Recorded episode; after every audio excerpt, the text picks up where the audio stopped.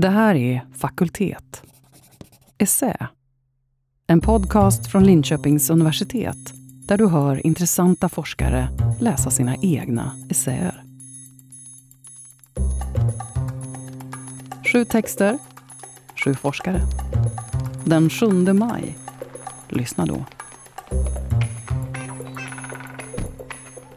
Även om det inte är svårt att förstå varför turism ses som mer okej okay än till exempel gruvnäring eller modernt skogsbruk, så tar det inte bort det faktum att turismen påverkar naturen på en mängd olika sätt. Om nationalparker som turistindustri.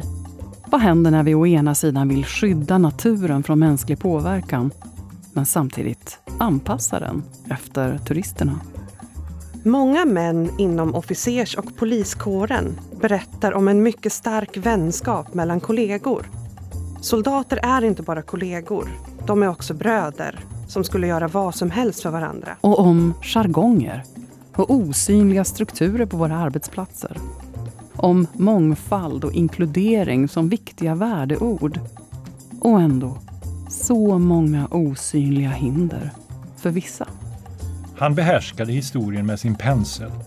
I sabinskorna syns i bildens centrum Hercilia. Hennes bägge armar och händer, höjda åt höger och vänster, liknar väldiga stopptecken som skiljer de stridande antagonisterna åt. Hercilia. Fem saker som konsten vet om demokratin. Stå emot. Fantisera. Debattera lyssna på många.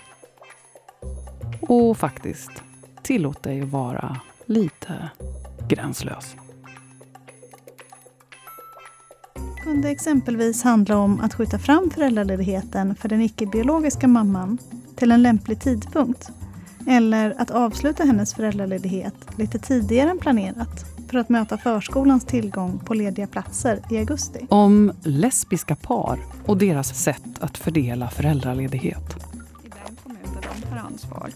Medborgare och invånare kan väldigt lätt idag jämföra digitalt vad som erbjuds i grannkommunen eller lika enkelt i en kommun på andra sidan landet. När vi inte längre behöver vara på en bestämd plats vid en bestämd tid, vad händer då med lokal gemenskap? Är det självklart att det måste bli sämre? Och vilken roll får politiska partier lokalt? Att vara född utom eller inom ett äktenskap. En gång i tiden var det helt avgörande för ett barns förutsättningar. Idag är det andra faktorer som påverkar ett barns chanser. Om samhällets attityder och om familjepolitikens roll för barnfamiljer i Sverige. Astrid Lindgren födde 1926 en son utanför äktenskapet.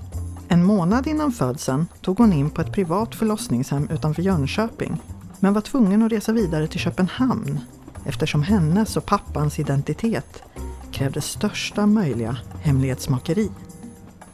Och så om apokalypser, ordepidemier, kriser i 2000-talets fiktiva berättelser